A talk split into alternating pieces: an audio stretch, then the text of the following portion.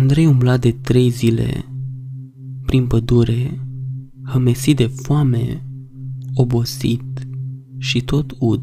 Avea doar 17 ani și în niciun caz nu era pregătit pentru asemenea experiență. De când rămăsese singur, nu reușise să-și aprindă focul și să mănânce ceva mai consistent. Apa avusese din pricina ploilor, dar atât. Era slei de puteri și de abia se mai târa prin pădure. Plecase cu un grup de prieteni să colinde pădurile de la sud vechiul oraș Lipova și incredibil, ceva ce nu putea concepe că i s-ar putea întâmpla vreodată, se rătăcise, nici nu-și amintea prea bine cum se întâmplase. Tot ce știa era că se lăsase seara. Tabăra fusese așezată și corturile instalate. Făcuseră focul, mâncaseră cu toții și după ce mai povestiră câte ceva, merseră la culcare. Pe la miezul nopții, el ieși din cort să meargă să-și facă nevoile. La un moment dat, în timp ce urina, i se păru că în lumina lunii atât cât trecea prin coronamentul bogat al pădurii, văzu o fată, o strigă și fiindcă fata nu se opri, se luă după ea. Tot o strigă să stea pe loc, dar fata își continua drumul. Din noapte și fugind să o ajungă pe fată din urmă, se împiedică și căzu lovindu-se la cap de o buturugă moment în care băiatul leșină, se trezi udat de picurii de ploaie, așa ca prin surdină auzea tunetele. Apoi simți că stătea de fapt în apă, deschide ochii, capul îl durea îngrozitor, iar apa aproape că îl înnecase. Era într-un șanț, albia unui părâu din pădure, părâu care acum se umplea de apă dacă ar mai fi stat puțin în acea stare de inconștiență, ar fi murit înnecat, se smulse repede din apă și ieși afară din șanț. Era ud, plin de noroi și frunze ude lipite de el. Își dădu seama că se afla într-o situație foarte urâtă. Era singur în mijlocul pădurii, doar cu hainele de pe el. Iar asta însemna o îmbrăcăminte sumară cu care dormise și un briceag universal – Atât. Primul lucru pe care îl făcuse fu să-și caute un par mai drept și să-l ascută. O suliță primitivă, dar care, la un moment dat, putea face diferența dintre viață și moarte. Nu i-a fost chiar atât de ușor să-și ascută sulița cu un briceap cu lamă de 8 cm, dar până la urmă reuși. O luă la drum mergând în permanență în direcția în care apunea soarele. Își lăsă gândurile la o parte, căci i-a apărut ceva în cale. Când își dădu seama că era o casă, simți că nebunește de bucurie. Începu să chiuie ca un nebun, să râdă și să plângă în același timp. Era salvat. În fața lui, în inima pădurii, se afla o casă cu două etaje și mansardă.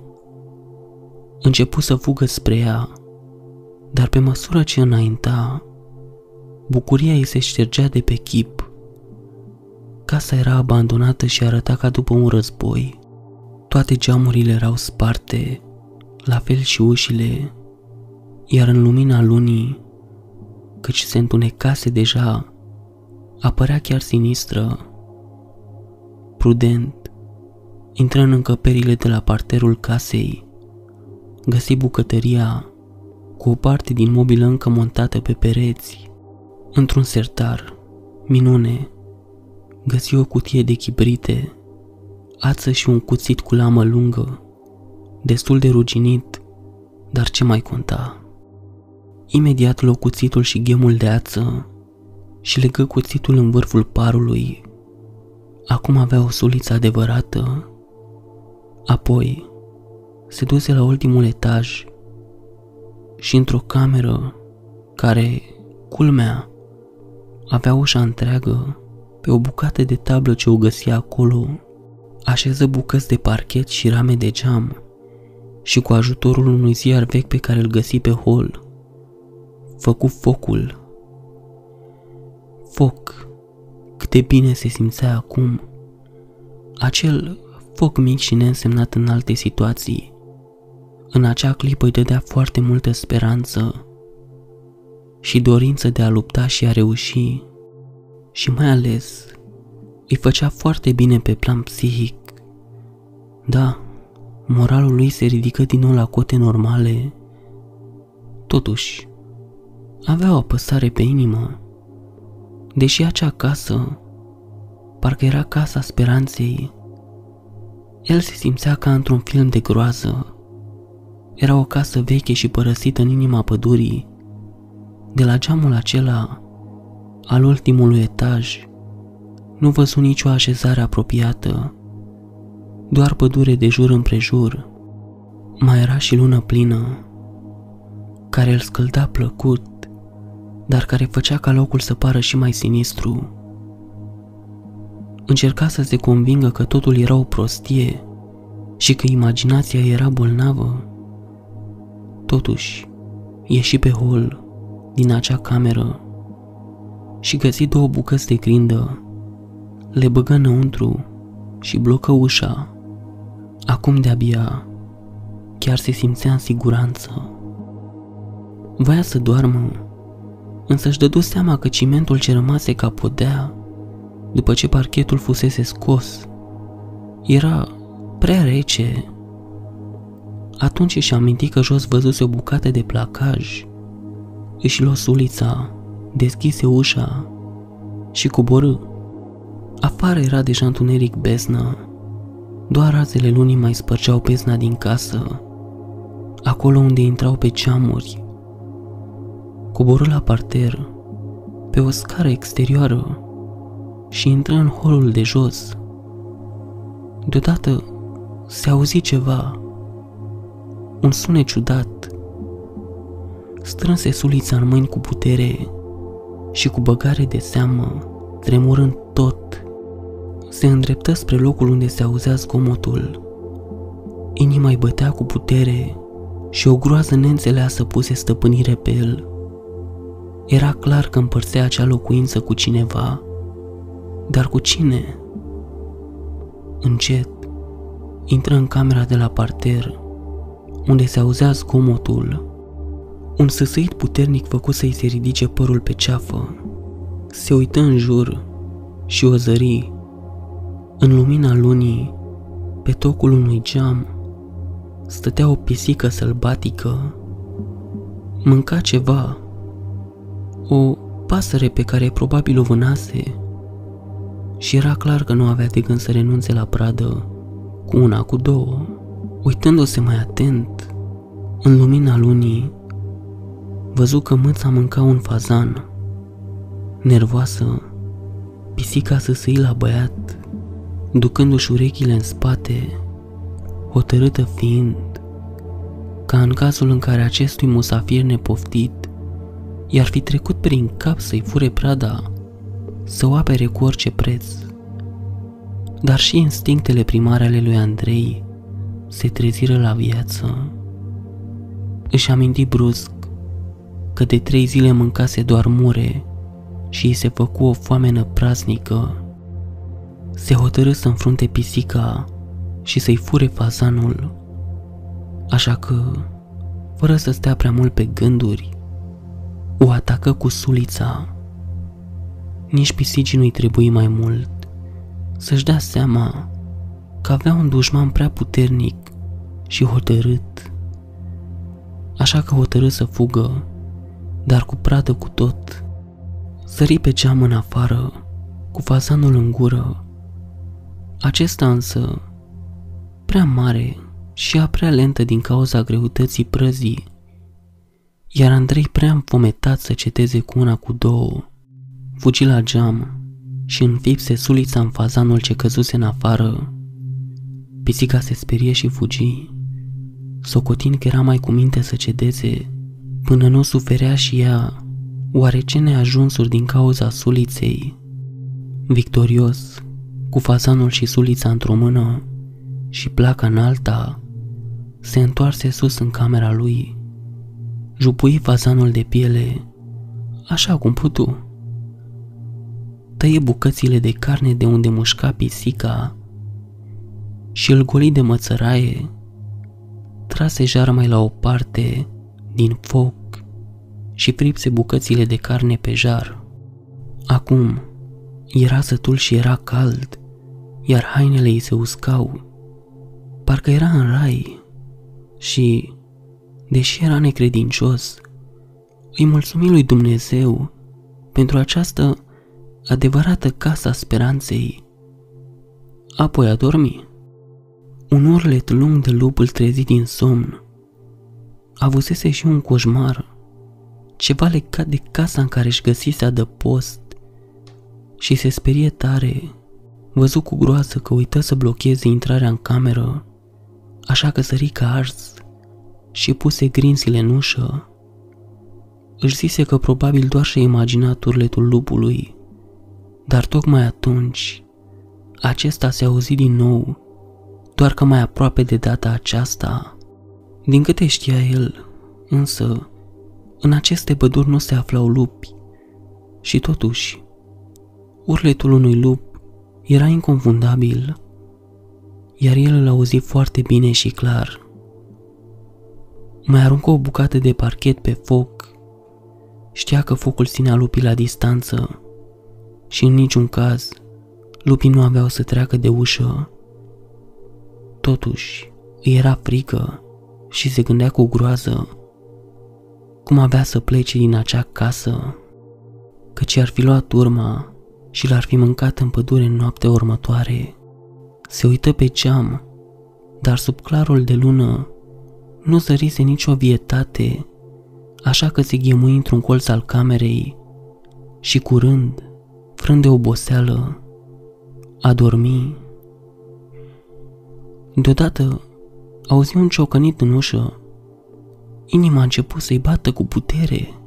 Frica, dar și speranța îl cuprinse în același timp. Dacă dincolo de ușă era un om, însemna salvarea lui. Dar dacă era altceva, orice altceva, se apropie de ușă strângând cu putere sulița în mână.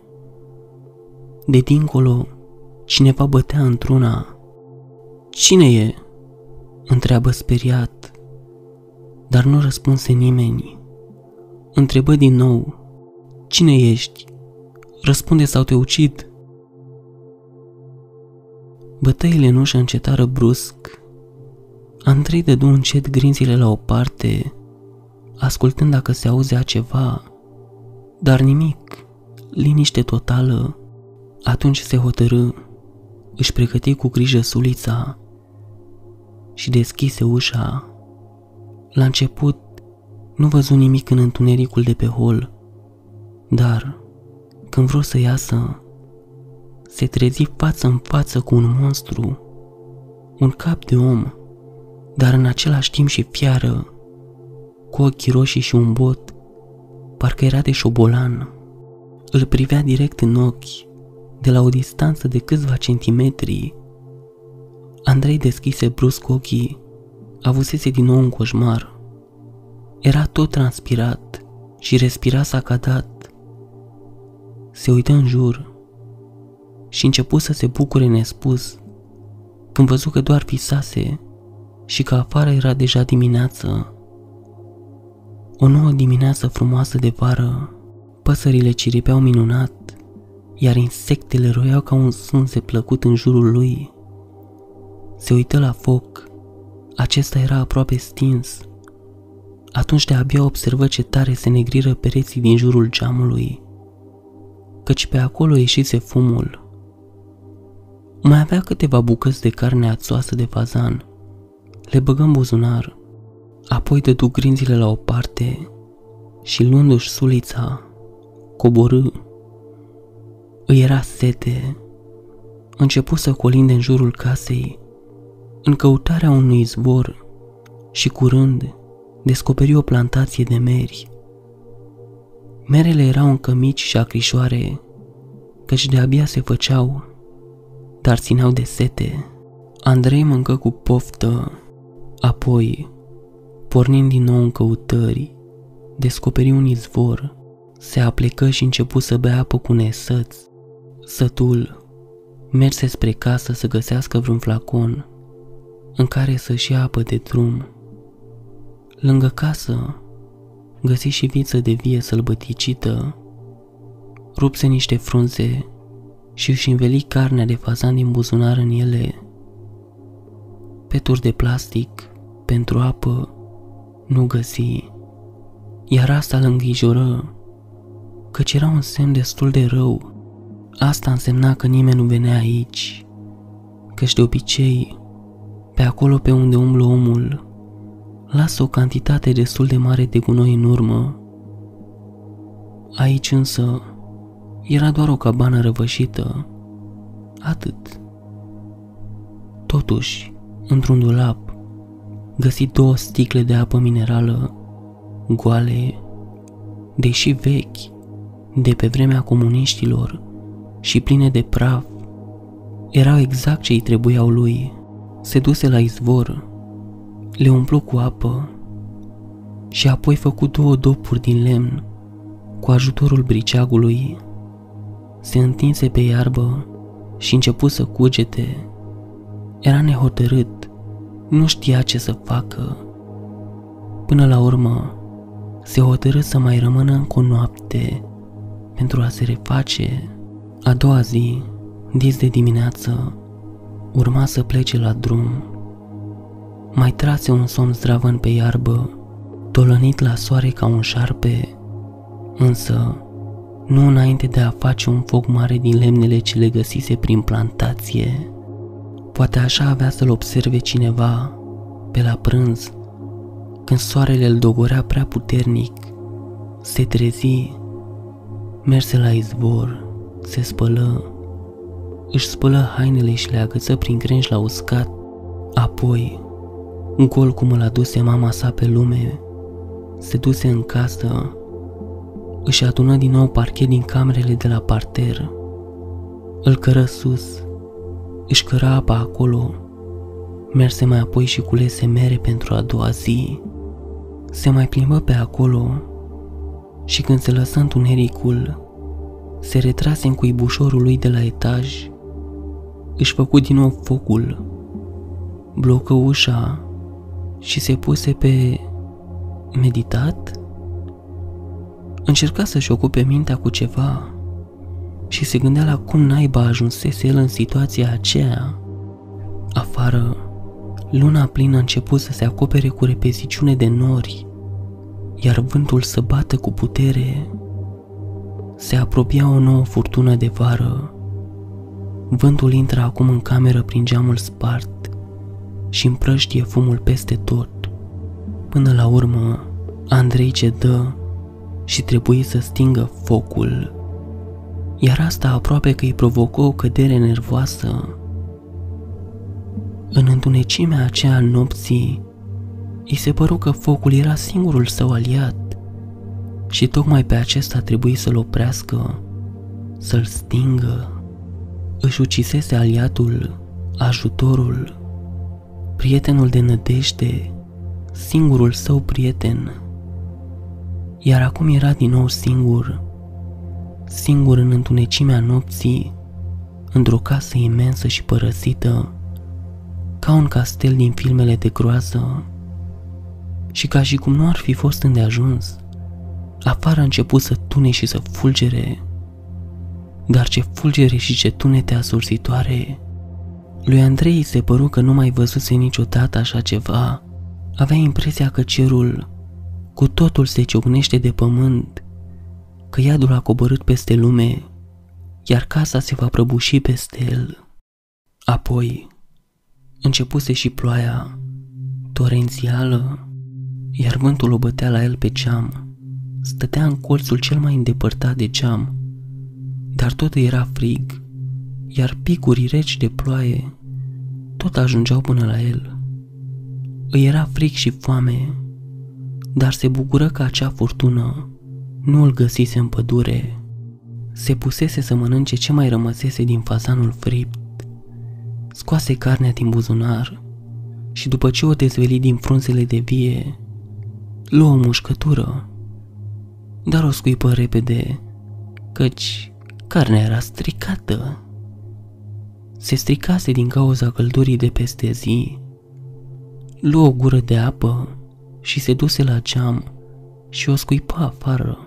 După, își clăti gura și atunci văzu, la lumina unui fulger, văzu ceva, nici el nu știa ce.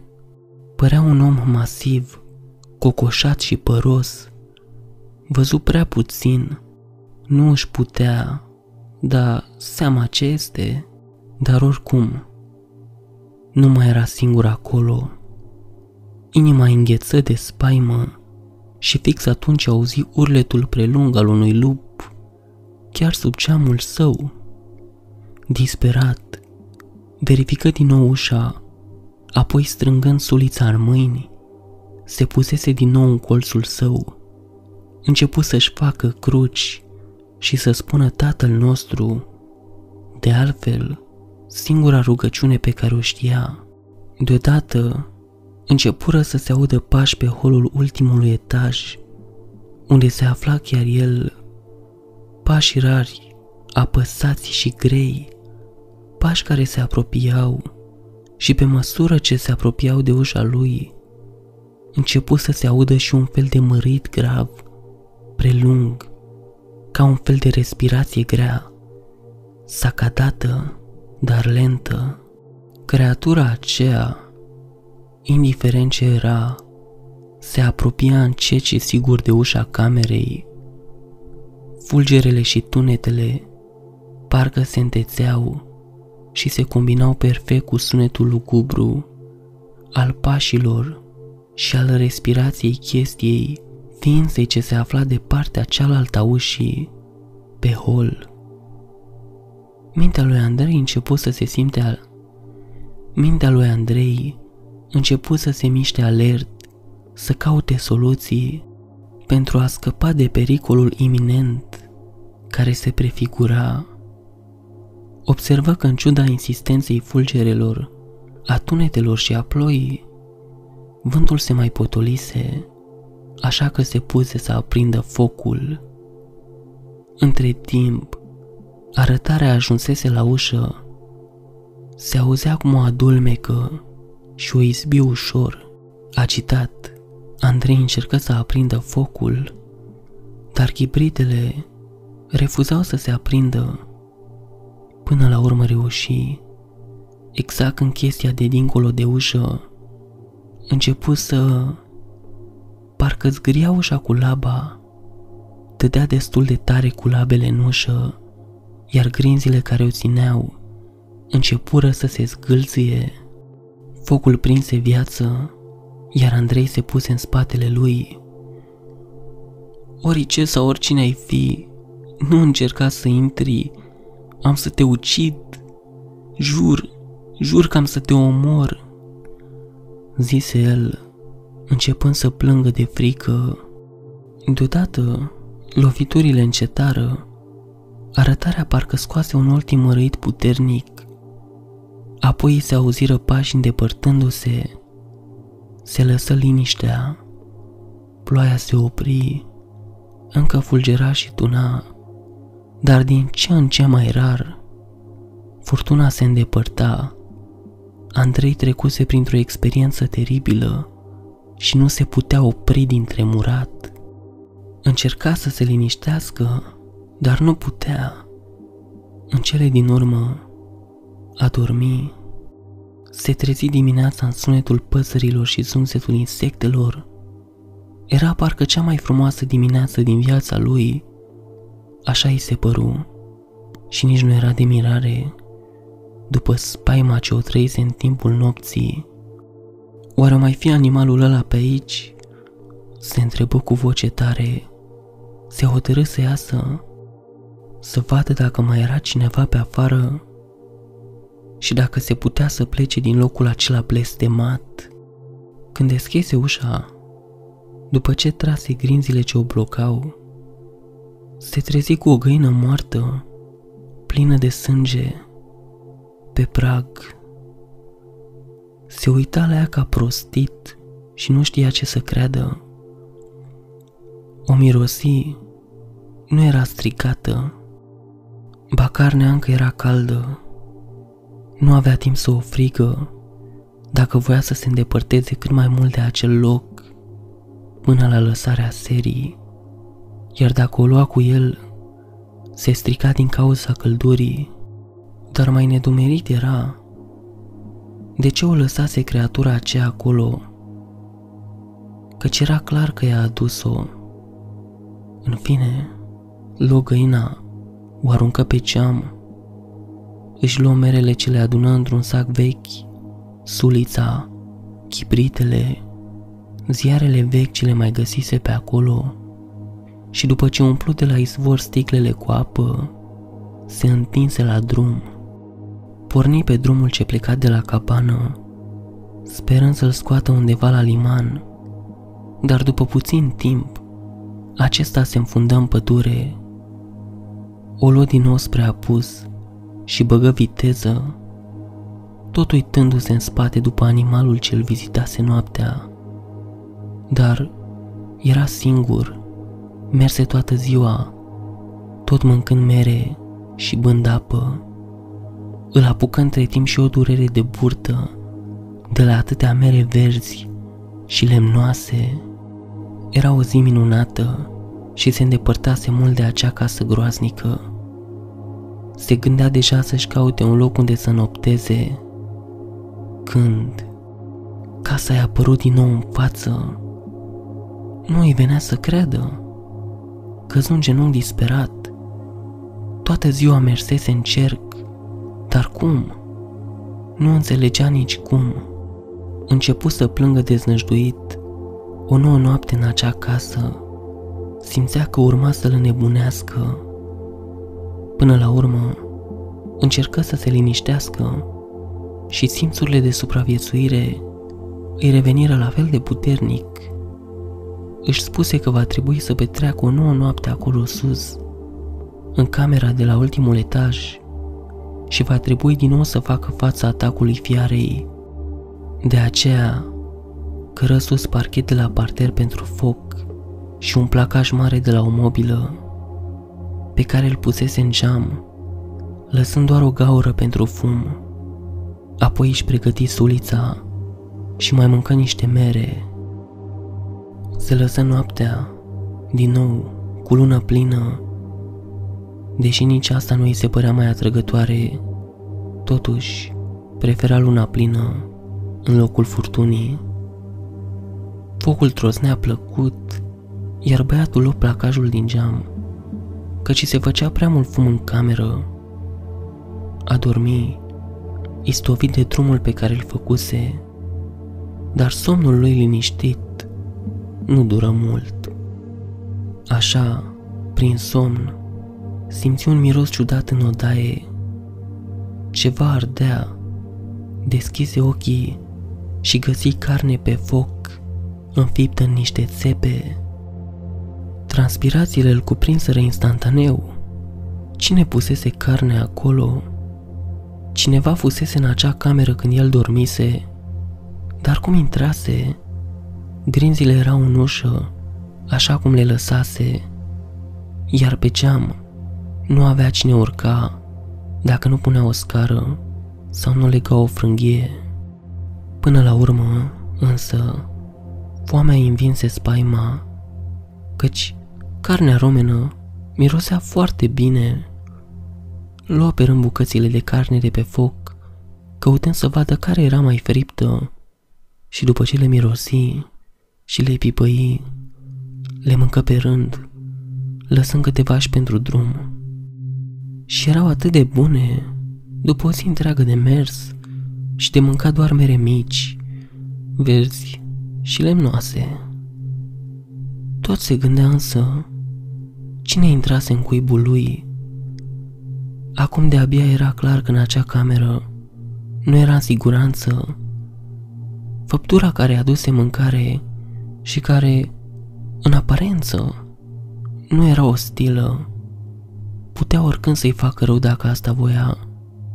În mod sigur, era la mâna unei creaturi despre care nu știa absolut nimic. Se făcu dimineață. Andrei nu mai închise ochii și în niciun caz nu se mai simțea în siguranță în acea cameră. Își făcu tot felul de gânduri în legătură cu făptura ce îl vizitase. Cum ajunse la el? Poate era o stafie ce trecuse prin ușă. Poate era o ființă cu puteri supranaturale care, cumva, dase grinzile la o parte și apoi le puse la loc. Poate avea aripi să zboare. Nu știa ce să mai creadă. Cum se lumină de ziua, Andrei își luă bucățile de carne ce rămaseră, ieși afară, le înveli în frunzele de viță de vie. Merse de luă apă și o luă din loc. Întinse pasul și încercă să fie cât mai atent, să nu se mai întoarcă de unde a plecat, cum o făcuse cu o zi înainte. Refăcut și aproximativ odihnit, merse toată ziua într-un marș forțat, încercând să se îndepărteze cât mai mult de casa groasei, așa cum îi plăcea să o numească. Se înserase, mai rărise pasul din cauza oboselii. Toată ziua nu făcuse decât două opriri pentru a mânca niște mere și mure. Carnea o ținea pentru seară. Începu să caute cu privirea vreun copac mai gros și înalt pe craca căruia să nopteze, se hotărâse să nu facă focul pentru a nu fi văzut de creatură. În cazul, puțin probabil, după părerea lui, că ar fi urmărit, dar nici nu se gândi bine la creatură, că simți că ceva îl urmărește. Se uită înapoi și parcă văzut ceva în spatele lui, după copaci. Se opri și se întoarse privi atent spre un pâlc de copaci și se îngrozi. Ultimele raze ale soarelui, care se pregăteau de culcare, lăsau o umbră nefirească să se întindă în apropierea unui copac. Era ceva neomenesc, grotesc, cu o coadă și o cocoașă, dar masiv în același timp. Umbra reprezenta un fel de lup biped. Speriat, începu să fugă de mânca pământul, tot uitându-se înapoi și nevăzând nimic. Totuși, crengi și frunze foșneau cu putere în urma lui, semn clar că ceva sau cineva îl urmărea. Groasa cuprinse toată ființa lui. Adrenalina îi dădea puteri supraomenești așa că fugea cum niciodată în viața lui nu și-ar fi putut imagina. Fugea pentru viața lui.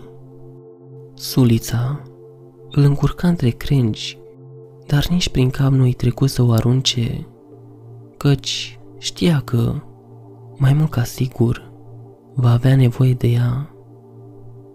La un moment dat însă, văzut cu groază obstacolul ce i-a apăruse în față era un copac uriaș, cu tulpina foarte groasă, prăvălit la pământ în fața lui, peste care trebuia să treacă cumva. Din viteză, sări și urcă direct pe el, dar, din cauza soliței, se dezechilibră și căzu direct cu capul de un butuc putrezit ce se afla pe partea cealaltă a tulpinii prăbușite. Prăbușit pe spate, vedea cerul înorat și se păru că norii se mișcau mult prea repede. Privirea a început să îi se încețoșeze. Ca prin ceață, văzu arătarii uriașă și păroasă, care sări pe tulpină și de acolo de sus îl privea.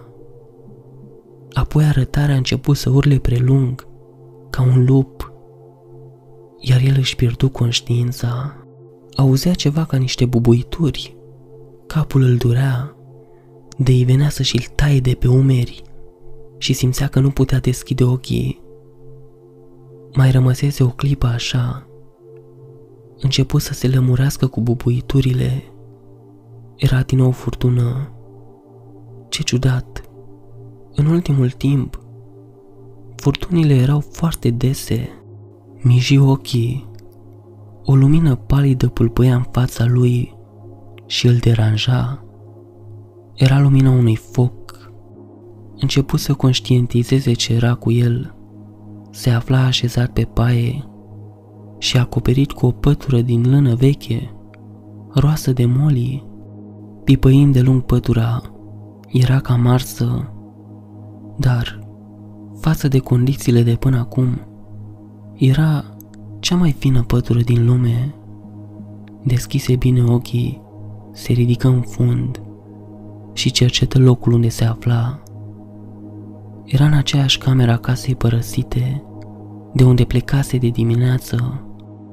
Focul ardea mocnit, cu flacăra mică și răspândea o lumină slabă în odaie. Apoi văzu ceva în colțul opus al camerei.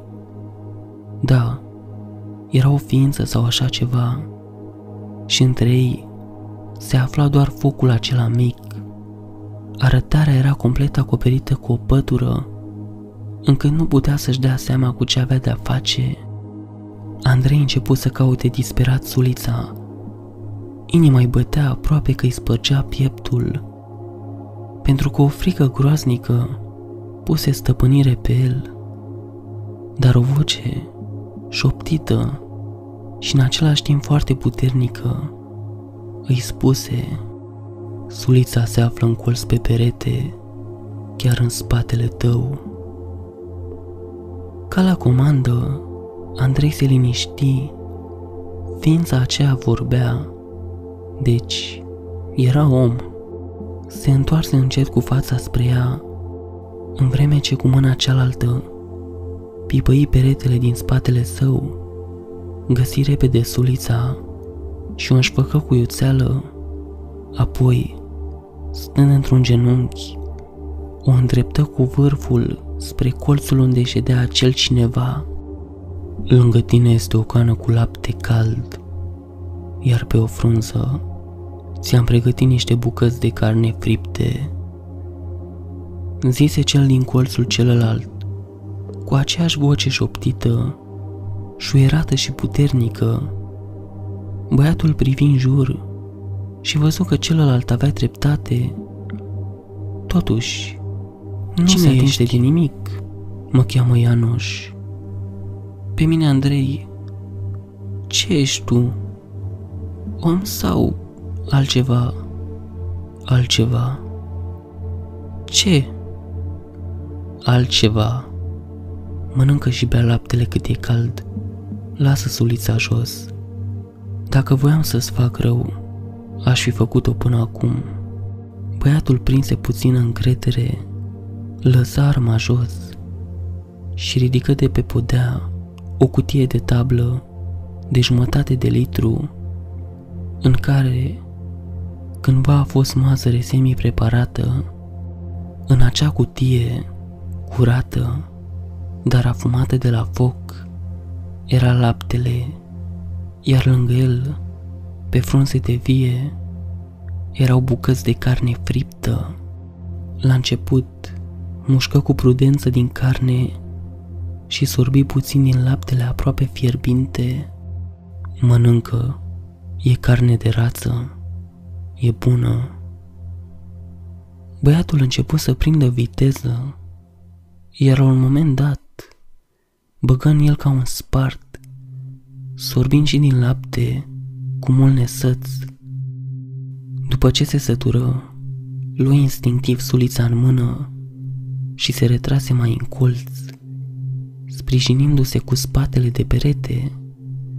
Liniștit și sătul, Andrei început să-l cerceteze mai bine pe cel de pe partea cealaltă, mai ales că focul lumina foarte bine camera. Văzu că cel din colțul celălalt Era complet acoperit cu o pătură mare, neagră, toată peticită, dar ochii străluceau roș gălbui de sub întunecimea păturii. Ceva îi spunea că nu are de a face cu un om, iar părul pe cap îi se ridică măciucă. Afară, un fulger puternic lumină tot cerul. Tunetul, care urma fulgerului, fusese atât de tare că băiatul trezări înspăimântat. Sărmanul tânăr era foarte încurtat. Voia să știe ce avea de gând creatura cu el. Moment în care îl întrebă De ce ai vrut să mă ucizi în pădure? Nu am vrut să fac asta. Răspunse scurt creatura. Oasele le mănânci? Nu. Mi le dai mie. Îmi plac foarte mult. Andrei se uită năucit la cel de sub pătură, luă oasele de pe podea, le puse pe o frunză și le împinse cu sulița spre creatură. Atunci, la lumina unui alt fulger, văzu cum de sub pătură ieși o mână masivă, păroasă și cu ghiare lungi. Apucă frunza și o trase sub pătură. Apoi, printre tunetele și zgomotul stropilor mari de ploaie ce începuseră să cadă, se auzeau troznetele oaselor de rață pe care acea ființă le rotea cu poftă. Stătura așa, poate jumătate de oră, Andrei privind creatura, încercând să-și dea seama cu ce are de-a face, era aceasta rozând oasele de rață Zici că nu ai vrut să mă ucizi în pădure. Atunci de ce ai fugit după mine? Dacă voiam să te ucid, o făceam. Nu am fugit după tine. Tu ai fugit de mine. Fiindcă mă urmăreai, te-am văzut ascunzându-te după un pom.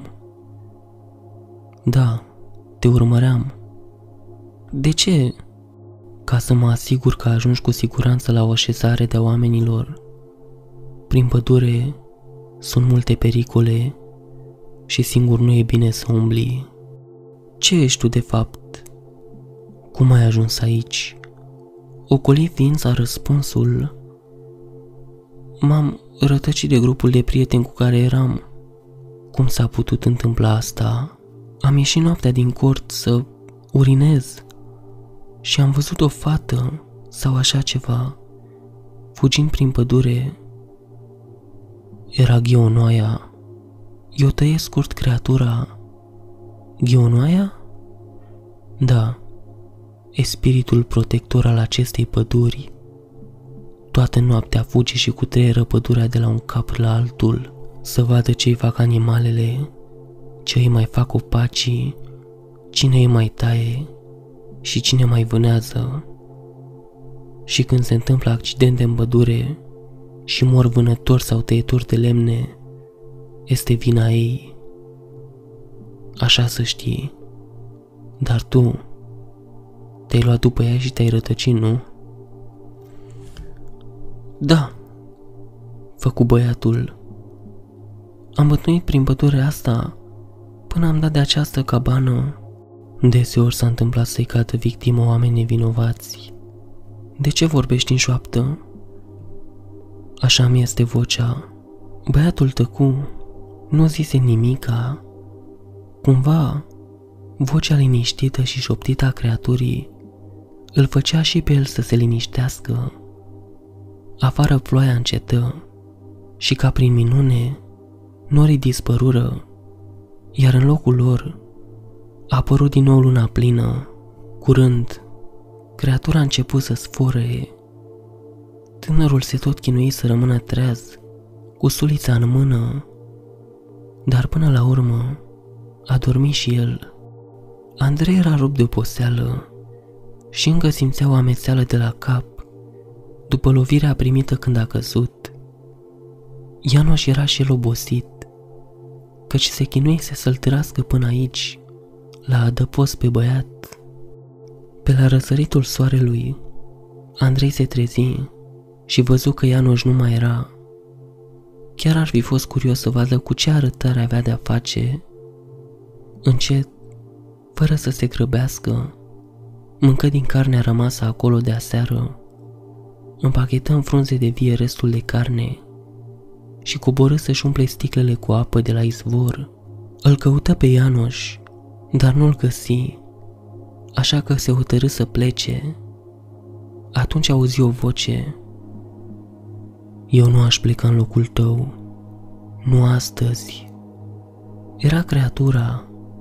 Andrei îl căuta cu privirea și își dădu repede seama că vorbea din pivnița vilei, printr-un grilaj aflat în soclul casei, la doar câțiva centimetri de sol.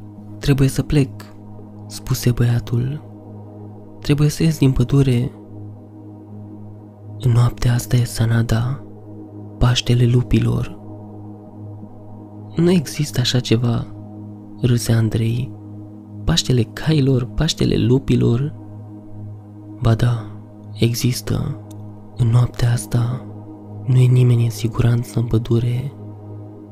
De aceea zic, nu pleca. Eu nu am să vin după tine. Nici nu e nevoie, poți să-mi porți singur de grijă. Cum? Poftim? Cum? Cum o să-ți porți singur tu de grijă? Om firav și fără minte. Tună creatura, rămâi aici, în noaptea asta. Ar fi cel mai cu cap lucru pentru tine. Până la urmă, Ianoș reuși să-l convingă să rămână promițându-i că, în ziua următoare, îl va duce chiar el până în cea mai apropiată așezare. Toată ziua, Andrei și-o petrecule nevin pe lângă casă și ducând lemne din pădure la etaj pentru a face focul. Spre seară, Ianoș plecă zicând că se va întoarce aproape de miezul nopții. De Ianoș nu mai dădu, dar acum curiozitatea luă locul fricii. Cum arăta Ianoș? Ce era? Ce avea de gând cu el? Când se întunecă, băiatul aprinse focul și se puse pe așteptat. Către miezul nopții se auzi urletul unui lup și nu după mult timp, învelit într-o pătură veche, de sub care doar ochii sticleau, apărut și creatura. Aruncă pe jos, lângă Andrei, trei fazani și un iepure de câmp. Să-ți frici, să ai pe mâine. Avem mult de mers până în cea mai apropiată așezare și ai nevoie de mâncare. Tânărul nu zise nimic, dar se puse pe jupuit, se descurcă greu, fiindcă nu știuse cum se ia pielea de pe un iepure. Dar până la urmă, reuși să-și facă treaba. Însă Ianoș se amuză teribil pe seama lui. Ba la un moment dat, se puse să râdă în hohote de se scutură pătura cu care se învelise pentru a-și ascunde înfățișarea, fapt ce stârni și râsul copilăresc și curat al lui Andrei. După un timp, se potoliră amândoi din râs. Nu am mai râs atât de mult de foarte mult timp. Făcu Ianoș. Da, nici eu. Îi ținu Andrei sonul. Mâine cred că se împlinește o săptămână de când m-am rătăcit. Ce e și cu viața asta? Mormăi pe vocea lui groasă creatura. Ultima oară am râs când am văzut un moș, beat într-o căruță, încercând să coboare, voia să urineze. Și când văzu că nu a reușit, s-a ridicat în picioare și a încercat să facă direct de acolo, doar că s-a dezechilibrat și a căzut din căruță. Calul s-a speriat și a luat-o la fugă de a mâncat pământul. Omul, cum a căzut jos, toți s-au jurat pe haine și după aia am mai apărut și eu când m-a văzut și a revenit complet din beție și a luat-o la fugă de ziceai că se ținea o turmă de trași după el. Cei doi izbucniră iarăși într-un râs parcă haotic. Se simțeau bine împreună și o ținuseră tot așa până ce se fripse carnea pe care Andrei o puse la foc. Fripsese și fazanii și iepurele, dar avea de gând ca în acea noapte să mănânce doar din iepure. Ochii creaturii străluceau gălbui de sub acea pătură, în vreme ce Andrei se puse să rupă strajnic din bucățile fripte de iepure.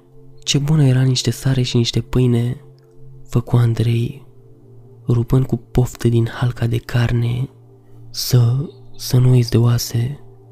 Zise Ianuș grav, să mi le lași mie, tu nu le poți mânca. Tânărul se opri, își dădu seama de nesăbuința sa și se făcu rușine. Te rog, mănâncă tu din iepure. Nu, nu. Poate dacă aș mai fi prins unul, dar așa, ai nevoie pentru mâine. Andrei luă o bucată din iepure și o întinse. Creatura rămase nemișcată. Hai, mănâncă și dacă vrei, poți să mănânci și oasele. Dar nu vei avea destul pentru mâine. Lasă că mă descurc eu, dar dacă tu nu mănânci, nu mănânc nici eu. Mâna cea păroasă și cu ghiare mari ieși de sub pătură, apucă halca de carne și o băgă sub acoperitoarea lui, începând să mănânce. Andrei auzea mușcăturile puternice din carne. Creatura sfârma odată cu carnea și oasele. În fine, împărțiră iepurile în două, iar Ianoș mâncă cu poftă tot ce-i dădu Andrei, apoi se întinseră, fiecare pe partea lui, și mai povestiră. De ce te ferești de mine? Întreba Andrei, fiindcă te-ai speriat dacă mai vedea. Dar te-am văzut deja. Nu prea mi-aduc eu bine aminte, dar așa am o vagă idee. Așa că, dacă nu te deranjează, poți să-ți dai, te rog, pătura jos. Pe mine nu mă deranjează, dar pe tine te va deranja sigur. Nu, te asigur că nu. Cu un suspin, ca și cum se aștepta la tot ce era mai rău, Ianoș trase pătura de pe el. Când îl văzu, Andrei se îngrozi. Creatura era un fel de om lup, dar mult mai hidos decât își imaginară chiar și cei de la Hollywood, tot acoperit de o blană destul de deasă, cu un bot lung, ochii gălbui spre roșu, cu o cutie toracică foarte dezvoltată, spatele cocoșat, gheare mari și groase, la mâini și picioare, un monstru în adevăratul sens al cuvântului. Andrei se uită câteva clipe, blocat, dar își reveni destul de repede, curând, ca la orice adolescent. Curiozitatea lua locul groazei. Pot să te întreb ceva? Da, cred că e o mie de întrebări. Da, cam așa este. Ești... Andreea Muții. Nu știa cum să-l întrebe, dar ea nu și ghici întrebarea. Vârculac? Da. Nu. Astea sunt prostii din filme. Dar ce ești atunci? Nu știu. Am crescut de mic doar cu mama mea, într-o casă din pădure, în apropiere de Hodoș.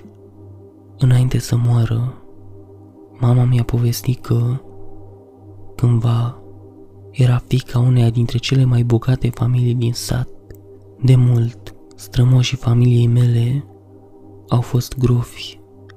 După primul război mondial, odată cu revenirea Banatului la România, au pierdut domeniile pe care le aveau și au plecat în Ungaria. Numai o fată a rămas aici căci s-a luat cu un român sărac pe care îl iubea. Cei doi și-au pus o gospodărie în picioare și din cele mai lăsase statul din vechiul domeniu și-au făcut o gospodărie mândră, cu terenuri bogate, ceva pădure și chiar o moară. În casa aceea s-a născut mama și ea, la rândul ei, s-a măritat cu un om bogat, dar când m-am născut pe mine, Bărbatul ei și familia acestuia au alungat-o zicând că e blestemată. s-a întors la părinții ei, dar aceștia au cerut să mă omoare. Ea nu a vrut, deși ar fi fost mai bine pentru mine. Așa mă scudea de acest calvar. Dacă au văzut că nu voia să renunțe la mine, bunicii mei au gonit-o de acasă. Mama și-a luat niște țoale și s-a mutat cu mine în pădure. Acolo și-a făcut și ea cum a știut o colibă în care stăteam. Mama îmi povestea că vreo câteva zile nu am mâncat mai nimic. Apoi îngrijorată că voi muri de foame, căci din lipsă de hrană rămăsese fără lapte să-mi dea. S-a dus în sat și într-o noapte a furat o capră pe care a adus-o în pădure. Mulgea capra în fiecare zi și îmi dădea lapte să mănânc, iar noaptea o închidea în colibă cu noi, de frică să nu o mănânce lupii. Pe atunci erau mulți lupi în aceste păduri. Mama zicea că, pe la o săptămână după ce ne-am mutat în pădure, lupii au început să se adune grămadă în jurul colibei. Mama s-a speriat îngrozitor, de se mira și ea cum de nu și-a rătăcit mințile de spaimă. Credea că lupii vor să ne mănânce pe noi și capra, dar curând a început să găsească dimineața pe pragul ușii iepuri, căprioare și fazani. Fiind nemâncate de atâta timp, mama s-a bucurat teribil și a început să le mulțumească lupilor că îi purtau de grijă. Te considera unul de-a lor? Probabil, cu timpul, lupii erau aspeții mamei și mi-amintesc că, în nopțile de vară, ne adunam cu toții și stăteam în fața colibei. Mama le cânta, căci avea o voce minunată. Curând, am început să merg cu ei la vânătoare și așa am învățat să vânez. Între timp, mama a mai mers pe la vraci și pe la vrăjitor să mă vindece. Atunci a aflat că eu mă născusem așa, din cauza unui blestem ce căzuse asupra nobililor mei strămoși, care cică se purtau tare rău cu țăranii ce lucrau pe domeniul lor. Cât despre vindecarea mea, nu mai era nicio speranță. Apoi, cam pe când aveam 14 ani, războiul a ajuns și aici. Ce război? Al doilea război mondial. Rușii au ajuns în Hodoș și câțiva au pornit prin pădure la vânat. Stai puțin, păi tu când ai născut? În 1933 și acum suntem în 2005. Ai 72 de ani? Și ești atât de puternic? Da, bătrânețea nu m-a ajuns. Ce s-a întâmplat atunci? Îmi amintesc în acea zi, eu cu eram ca de obicei prin pădure. La un moment dat, m-am întors acasă, dar am găsit-o pe mama într-o baltă de sânge, cu ultimele puteri. Mi-a zis că a fost atacată de niște oameni răi, îmbrăcați în haine verzi. Eu nu auzisem de ruși și știam prea puține despre ce însemna un soldat sau o armată cuprins de furie. Le-am luat urma criminalilor și când i-am ajuns din urmă, i-am atacat. Ochii creatorii luceau de furie, amintindu-și acele evenimente de parcă ar fi fost ieri. Erau nouă, nu am lăsat pe niciunul în viață, iar cadavrele lor le-am ciopărțit în bucăți. Când camarazii lor i-au găsit, s-au speriat atât de tare, încât au zis că pădurea era blestemată. Așa a murit mama mea, violată și înjunghiată. De atunci, eu am rămas singur și plin de ură la adresa oamenilor care mi-au făcut de două ori rău. Odată fiindcă m-au alungat dintre ei și odată fiindcă mi-au ucis mama. Sunt 58 de ani de atunci. 58 de ani de când nu am mai vorbit cu nicio ființă omenească. În toți acești ani am vorbit singur pentru a nu uita graiul uman și de atunci trăiești tot așa singur și retras în pădure? Oarecum, singurătatea la început mi împărțeam cu lupii, dar după aceea și ei au plecat de aici. Locurile nu mai erau sigure, căci oamenii vânau intens. De-abia atunci m-am simțit singur cu adevărat, așa că m-am îndreptat-o spre oameni. Am început să intru în satele din jurul pădurii. Furam câte ceva de mâncare, mai ales găini. Am descoperit că era mai ușor decât să vânez. Apoi, într-o noapte, intrând în casa unui om, am dat peste câteva lucruri de citit și un abecedar. Nu știam cum să le folosesc, dar eram foarte curios de ce însemnau acele semne. Apoi, seară de seară, pândeam la ceamul acelui om și învățam de la fereastră, deodată cu copiii lui să citesc și să folosesc abecedarul. De atunci, parcă viața mea s-a înseninat și în afară de mâncare, mai furam cărți și ziare, le citeam, iar după aceea le foloseam la aprins focul cu ele. Îmi plăceau mai ales istoria și romanele istorice, dar cel mai tare și cel mai tare m-a mișcat cocoșatul de la Notre-Dame. Drama acelui cocoșat, parcă Quasimodo îl chema, m-a făcut să mi se zbârlească părul pe spate și asta, deși era o carte greu de citit și de multe ori plictisitoare, el era parcă fratele meu. Destinele noastre fiind la fel de dureroase, așa au trecut anii, cu bune și cu rele. Apoi a apărut televizorul. Mă uitam fascinat la acea cutie magică și nu mă săturam de privit, seară de seară, fie vară, fie iarnă. Stăteam pe la geamurile oamenilor și mă uitam la televizor. De afară nu auzeam mai nimic, dar eu tot eram fascinat. Îmi plăceau mai ales desenele animate, dar pe astea aveam cel mai puțin ocazia să le văd, fiindcă la ora la care puteam eu să mă apropii de geamurile oamenilor, nu prea se mai dădeau pe post, așa că, încetul cu încetul, citind și uitându-mă la televizor, am început să învăț despre lume, despre viață. A, eram îndrăgostit de muzica populară. Cel mai mult îmi plăcea și încă îmi place Radu Vasilică, așa au tot trecut anii și eu aveam luni întregi de depresie cauzate de singurătate.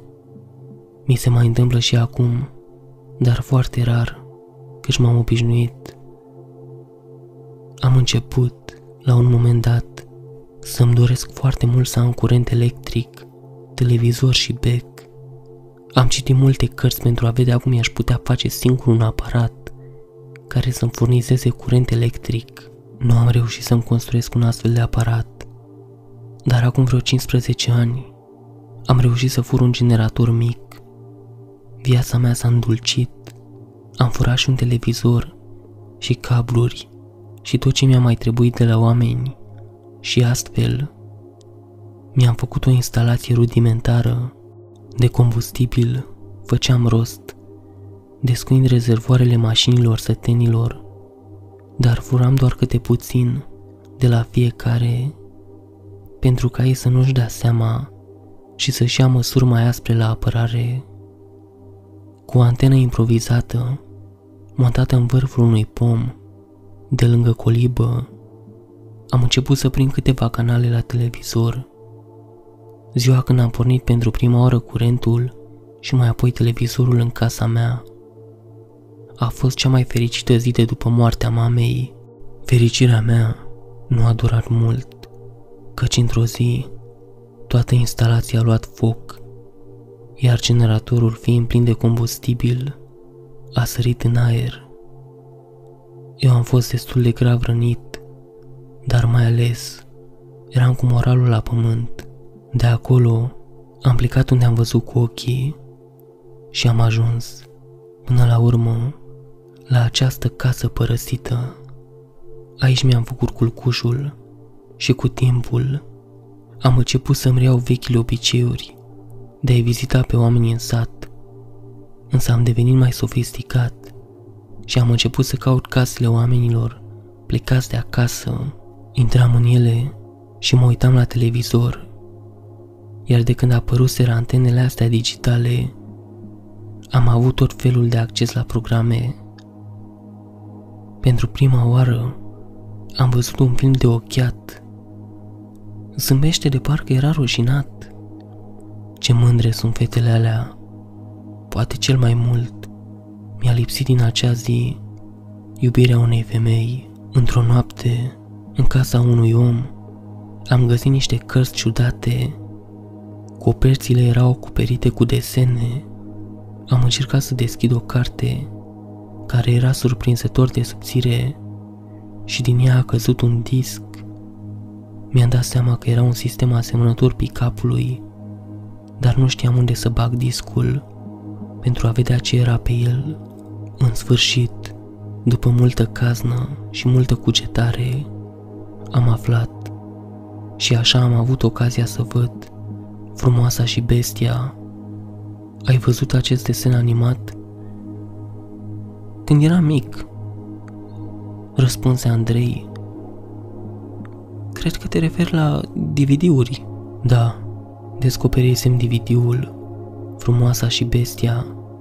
M-a mișcat mai mult decât cocoșatul de la Notre-Dame. Bestia aceea din desene chiar semăna cu mine, doar că era desenată mai cu gust. Încerca ea nu să fie ironic, dar în rest, mă rog, sfârșitul poveștii pentru bestie a fost nesperat de fericit, ceea ce eu nu puteam spera. Îmi aduc aminte că acel desen animat, acea poveste, a avut un efect devastator asupra mea, căci, pe cât de fericit se terminase povestea pentru bestie, pe atât de tristă era realitatea pentru mine.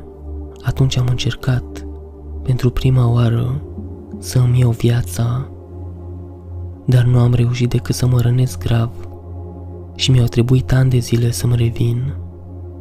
Am mai avut câteva încercări, toate eșuate. Este posibil ca partea mea animalică, partea aceea instinctuală, să mă fi ținut în viață. Nu știu, dar în orice caz, iată-mă acum, la 72 de ani, Stând aici, cu tine, m-am obișnuit până la urmă și mi-am acceptat soarta. Acum am noroc că-și mai vorbesc cu tine, mă mai descarc, dar mâine te duc înapoi în rândul oamenilor și iarăși voi rămâne singur. Doar eu cu amintirile și demonii mei. Se lăsă o tăcere grea. Andrei nu știa ce să zică. Totuși, la un moment dat, sparse tăcerea. De ce nu vii cu mine? Unde? La Timișoara. Asta am visat dintotdeauna, să pot să intru într-un oraș, să mă plimb prin Timișoara, să văd clădirile mari, blocurile înalte, ceasul de flori, catedrala, opera, centrul, podurile peste Beca, să-i văd pe locuitori cum se plimbă grăbiți, întreburile lor, să văd cum arată un tramvai. Nu ai văzut niciodată un tramvai? Adică, normal că nu, dar un tren?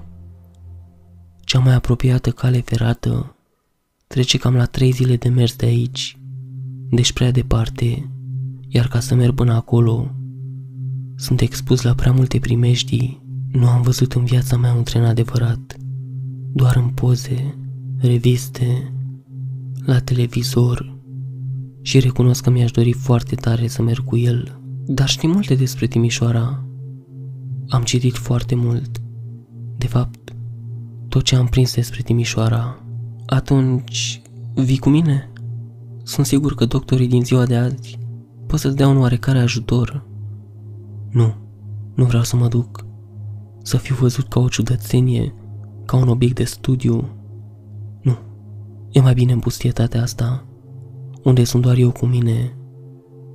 Dar văd că s-a făcut dimineață. E încă întuneric. Da, dar mai puțin și va începe să crape de ziua. Mă duc să mai vânez ceva, să avem de drum, pentru că iepurele l-a mâncat tot. Apoi plecăm, tu culcă-te puțin, ai nevoie de odihnă. Și zicând aceasta, creatura plecă, iar Andrei se întinse și se culcă. Deodată se trezi speriat de respirația grea și sacatată a lui Ianoș. Stătea întins, lungi lângă perete. Ochii nu mai aveau acea strălucire gălpui roșiatică, ci mai degrabă erau albicioși. Andrei se ridică în capul oaselor. Afară era deja ziua, drept pentru care, deși focul se stinsese, băiatul putu să vadă o rană adâncă pe care creatura o avea pe pulpa piciorului. Speriat, sări și privi aproape rana. Ce-ai pățit? Am încercat să prind un mistreț. Cred că era prea mare pentru mine. L-am omorât până la urmă, dar am fost rănit grav. Te doare? Pot să îndur, dar nu mai pot să merg. Va trebui să pleci singur.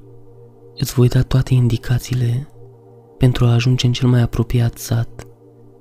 Dar nu plec fără tine, zise Andrei hotărât. Trebuie să pleci. Stai deja de o săptămână aici. E vremea să mergi acasă. Bine, voi merge, dar după ce te faci bine, nu înțelegi. Strigă la el creatura, cu vocea ei groasă și gravă.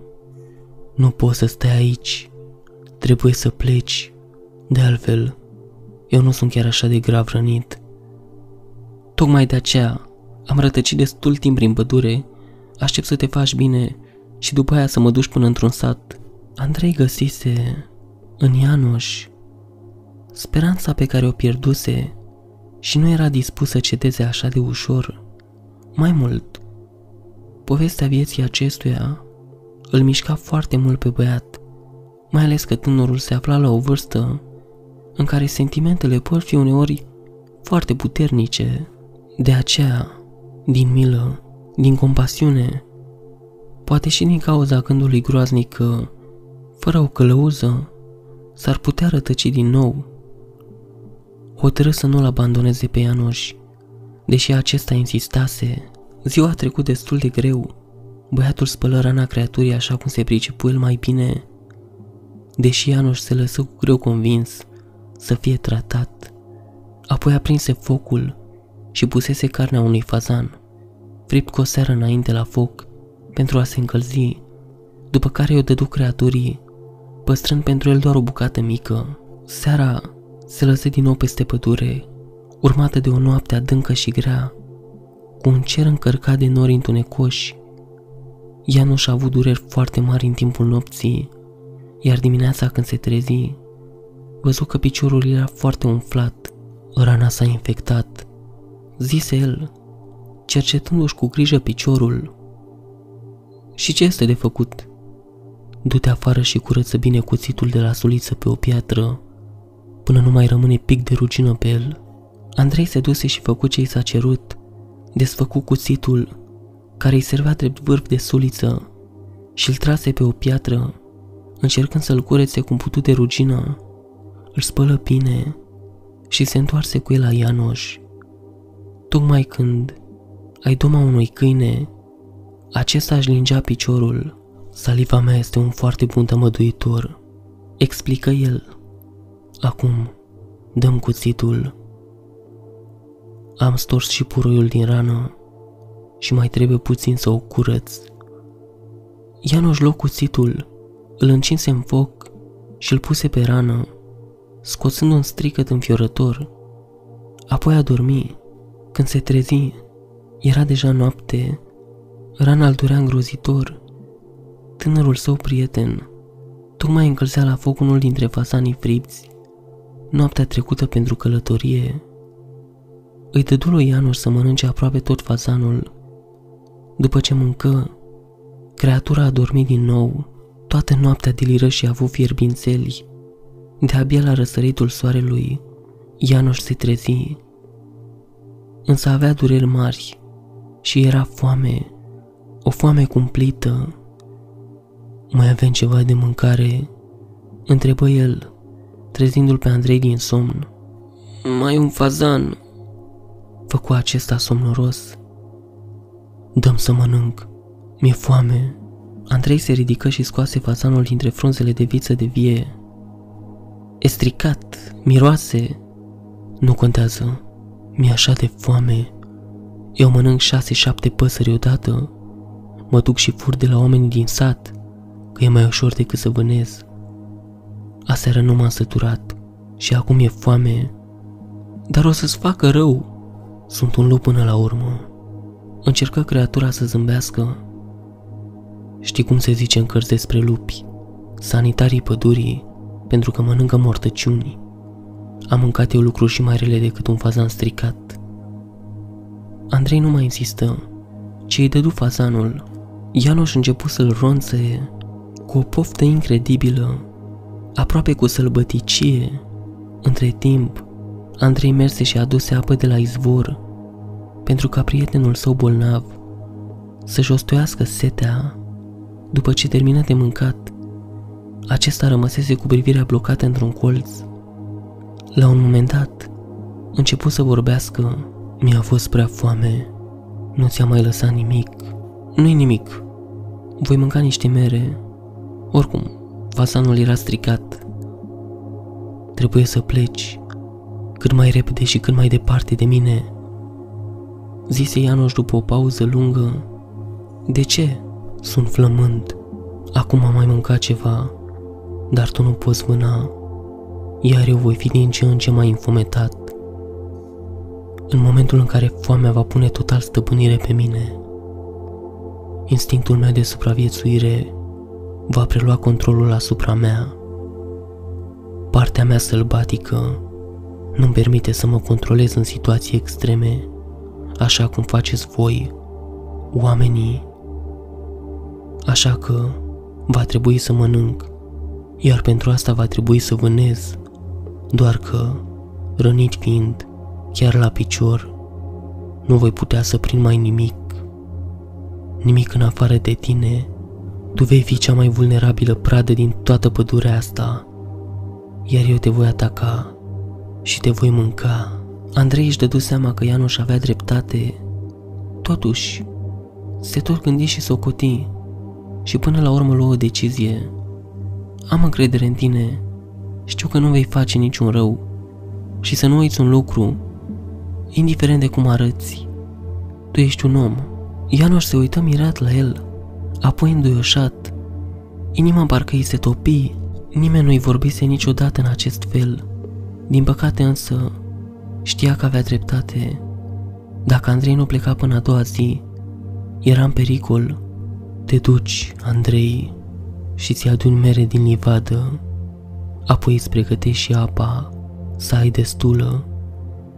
Mâine dimineață trebuie să pleci. Bine, dar fi cu mine. Cred că nu ai înțeles în ce situație ne aflăm. Nu vreau să te am pe conștiință și în curând, nu voi mai putea răspunde pentru faptele mele. De aceea, te rog să mă asculți. În noaptea asta poți să rămâi, dar mâine trebuie să pleci. Când se trezi din nou, Andrei, morocănos, tocmai aprindea focul. Ianoș început să mai scape de dureri, dar era foarte slăbit și mai ales îi era foame. Încerca să mai discute una alta cu băiatul, dar acesta de-abia îi răspundea. Era supărat, așa că Ianoș încerca să fie mai împăciuitor cu el. Îți mulțumesc că ai ales să rămâi să fii alături de mine. Să nu îți imaginezi că te alungă acum de lângă mine, doar că, pur și simplu, nu vei mai fi în siguranță. Deja de acum, încep să-mi stârnești pofta de mâncare. Andrei, care era plecat deasupra unor crenguțe și bucăți de parchet, pe care încerca să le aprindă. Se întoarse, îl fixă cu privirea pe Ianoș și izbucni în râs spre nedumerirea acestuia. Îți fac poftă? Dar cu ce semăn? Cu o șaormă? Cu ce? Făcu Ianoș încurcat. Cu o șaormă. E ca un fel de hamburger, numai că se pune totul într-o lipie. E un fel de pâine foarte subțire, dar rotundă și mare. Hamburgerul știu cum arată. Am văzut reclamă în ziare. Trebuie să fie foarte gustos. Păi, depinde de unde îl cumperi. Dar, oricum, eu, de fapt, mi te imaginam ca pe un paprikaș, zise Ianoș râzând. Petrecură ultima noapte minunată împreună, vorbiseră despre multe lucruri, iar dacă mai înainte Ianoș își împărtăși povestea vieții lui, acum venise rândul lui Andrei să o facă, iar Ianoș era un tip foarte curios, așa că Andrei trebuie să răspundă la un adevărat tir de întrebări despre cum era la școală, grădiniță, cum arăta un oraș, cum era să mergi cu tramvaiul, cum arăta o piață, cum curgea apa caldă într-un bloc și tot felul de întrebări, care mai de care mai ciudate, se vedea treaba că sărmana creatură adunase de-a lungul vieții o grămadă de nedumeriri pe care acum voia să și le dumirească, voia să se lămurească. La un moment dat, apăruse prima geană de lumină și deși avea încă sute de întrebări de pus, Ianuș consideră că venise vremea ca băiatul să plece. Îi explică drumul pe care trebuia să-l urmeze, oferindu-i tot felul de repere. Cum ieși din casă, o iei direct spre răsărit și mergi cam vreo două ore până dai de o potecă. Ajuns acolo, cum te vei uita la potecă, o vei lua în stânga, deci spre nord, și ții poteca până ajungi la un copac bătrân, prăbușit. O iei din nou spre est și mergi până dai de un părâu. Acolo apuci spre sud, pe malul părâului, ții malul lui, căci părâul va coti din nou spre est și vei ajunge într-o vale cu un lac mic. Acolo vei da de un drum de țară. În orice direcție ții drumul, vei ajunge într-un sat.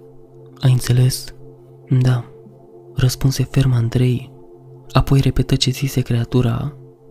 În fine, înainte de a pleca, îi adusese lui Ianuș o sticlă de apă să aibă lângă el și niște mere verzi, mici și lemnoase din livada sălbăticită de lângă cabană. Când văzu merele, Ianuș izbucni în râs. Se întâmpla ceva ciudat cu el.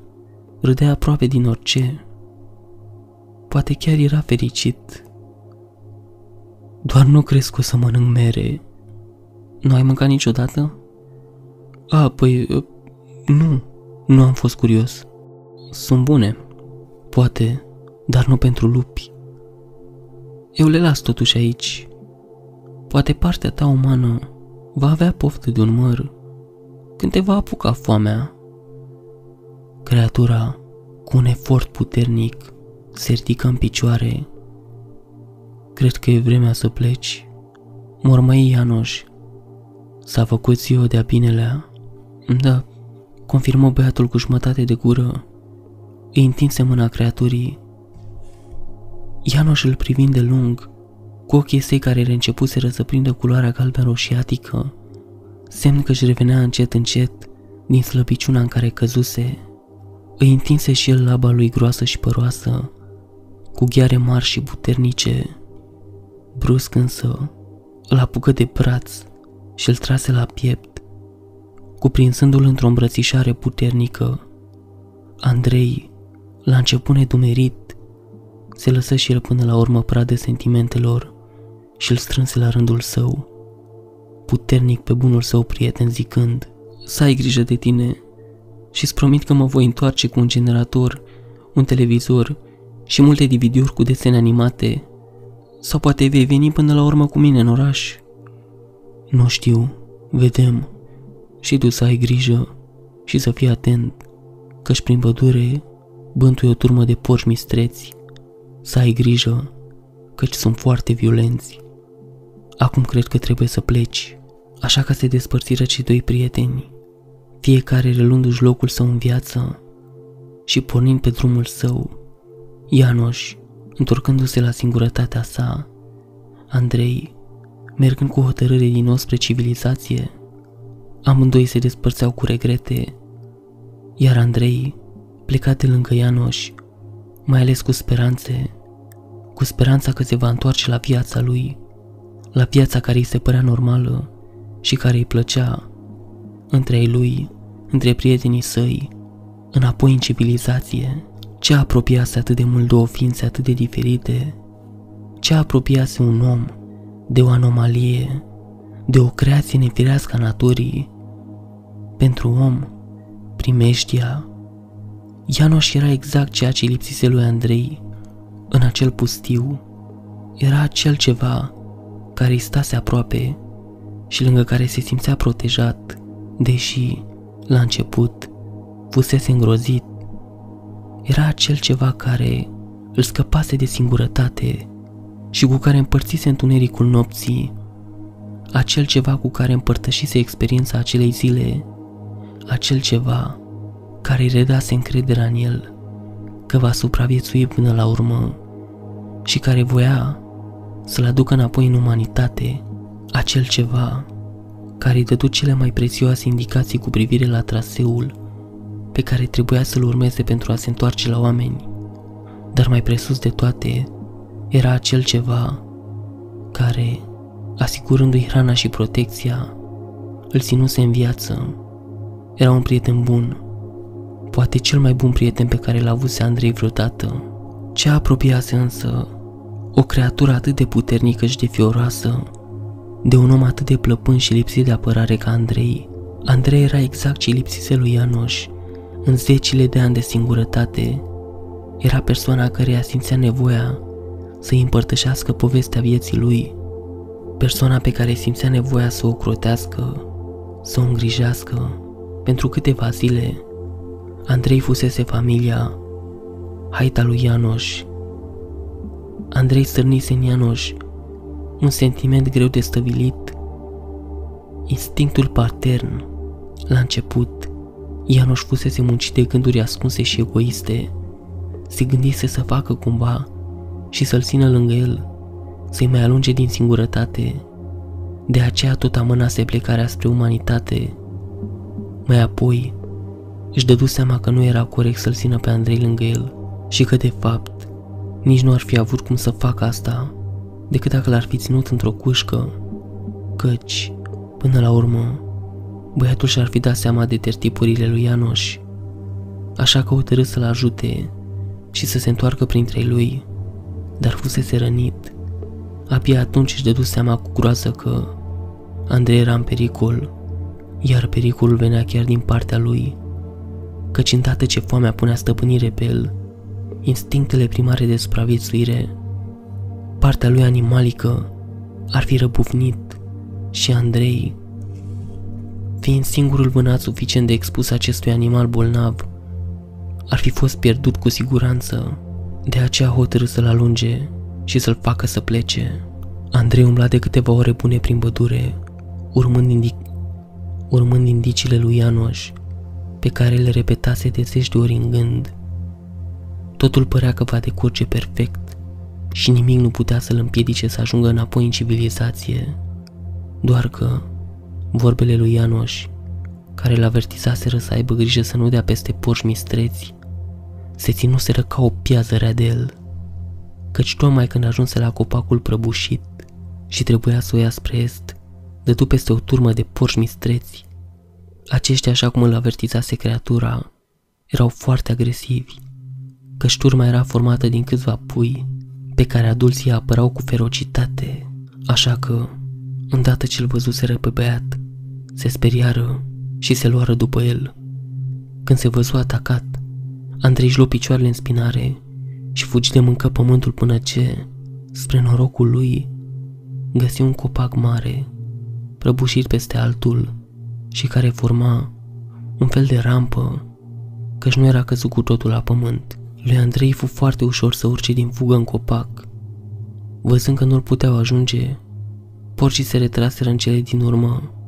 Băiatul scăpă de ei, dar se rătăci din nou și oricât încercă, nu mai dădu peste copacul ce trebuia să-i fie reper, așa că a început să bântuie iarăși pădurea, în speranța că va da de părâu, se înserase. Cerul era foarte întunecat, se apropia furtuna, Andrei se îndrepta spre un luminiș, dar locurile se păreau foarte cunoscute și așa și era, căci și din pădure, direct în apropierea cabanei, Când văzut din nou casa, crezut că l apucă nebunia.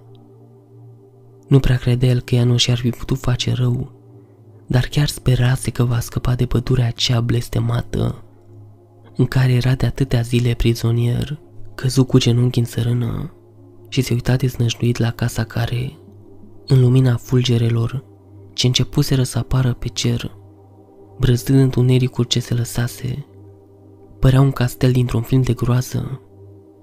De-abia acum, vorbele lui Ianoș începură să-l apese, strânse puternic sulița în mâini și porni hotărât spre casă, apoi urcă la etaj, în odaia în care stătuse atâtea nopți. Îl găsi pe Ianoș, într-o stare groaznică, stătea în fund, cu mâinile rezămate pe genunchi și ținându-se de cap. Andrei se duse și se așeză în colțul său.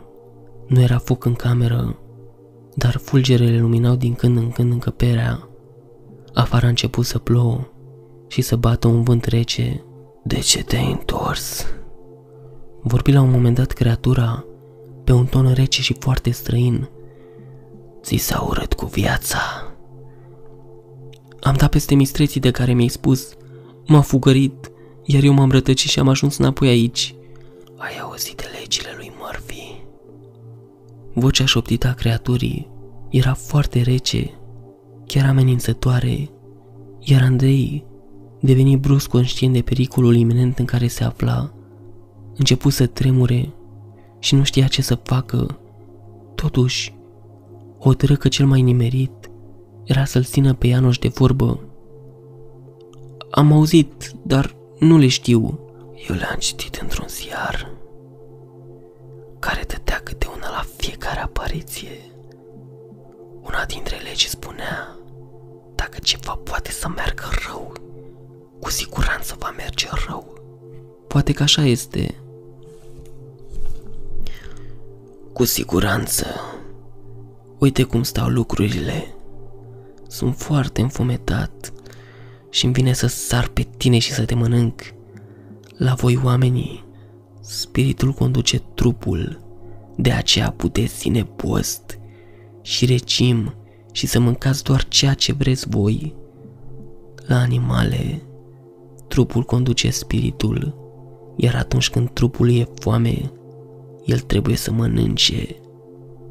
În cazul meu, atunci când sunt sătul și sănătos, sufletul conduce trupul, iar când sunt flământ, hămesit de foame, trupul preia conducerea și sufletul îl urmează.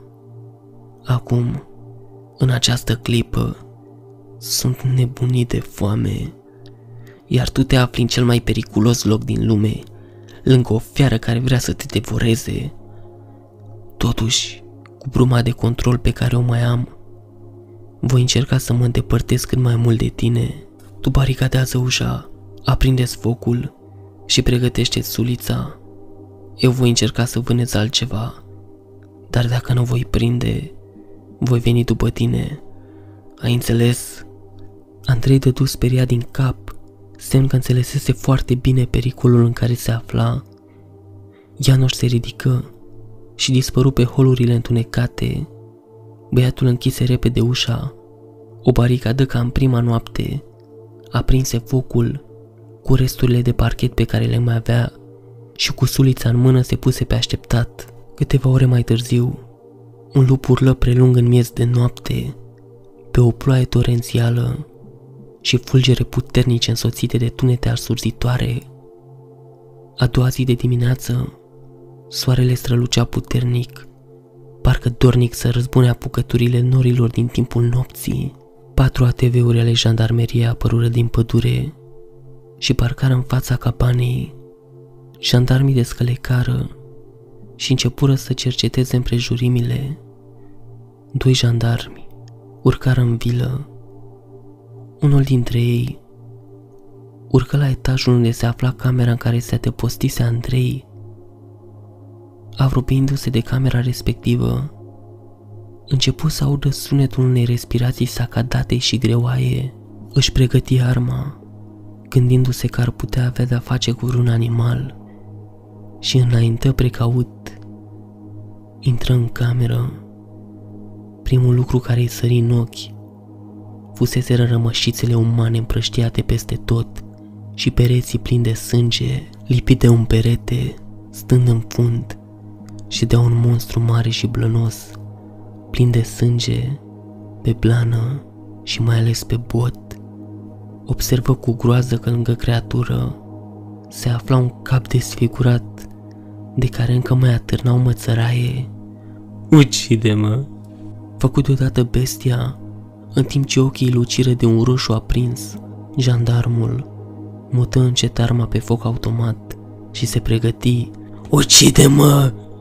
Se auzi din nou răgetul fiarei și în clipa următoare aceasta se repezi spre el. Cei doi jandarmi care cercetau prin jurul casei auziră o rafală de armă, începură, speriați, să strige după colegul lor și se avântară în sus pe scări. Imediat li se alătură și cel de-al treilea jandarm, care cerceta parterul cabanei. În clipa în care intrară în camera de unde se trăsese, îl găsiră pe colegul lor în stare de șoc. Cu mâinile încleștate pe armă, fioroasa creatură stătea moartă la picioarele lui.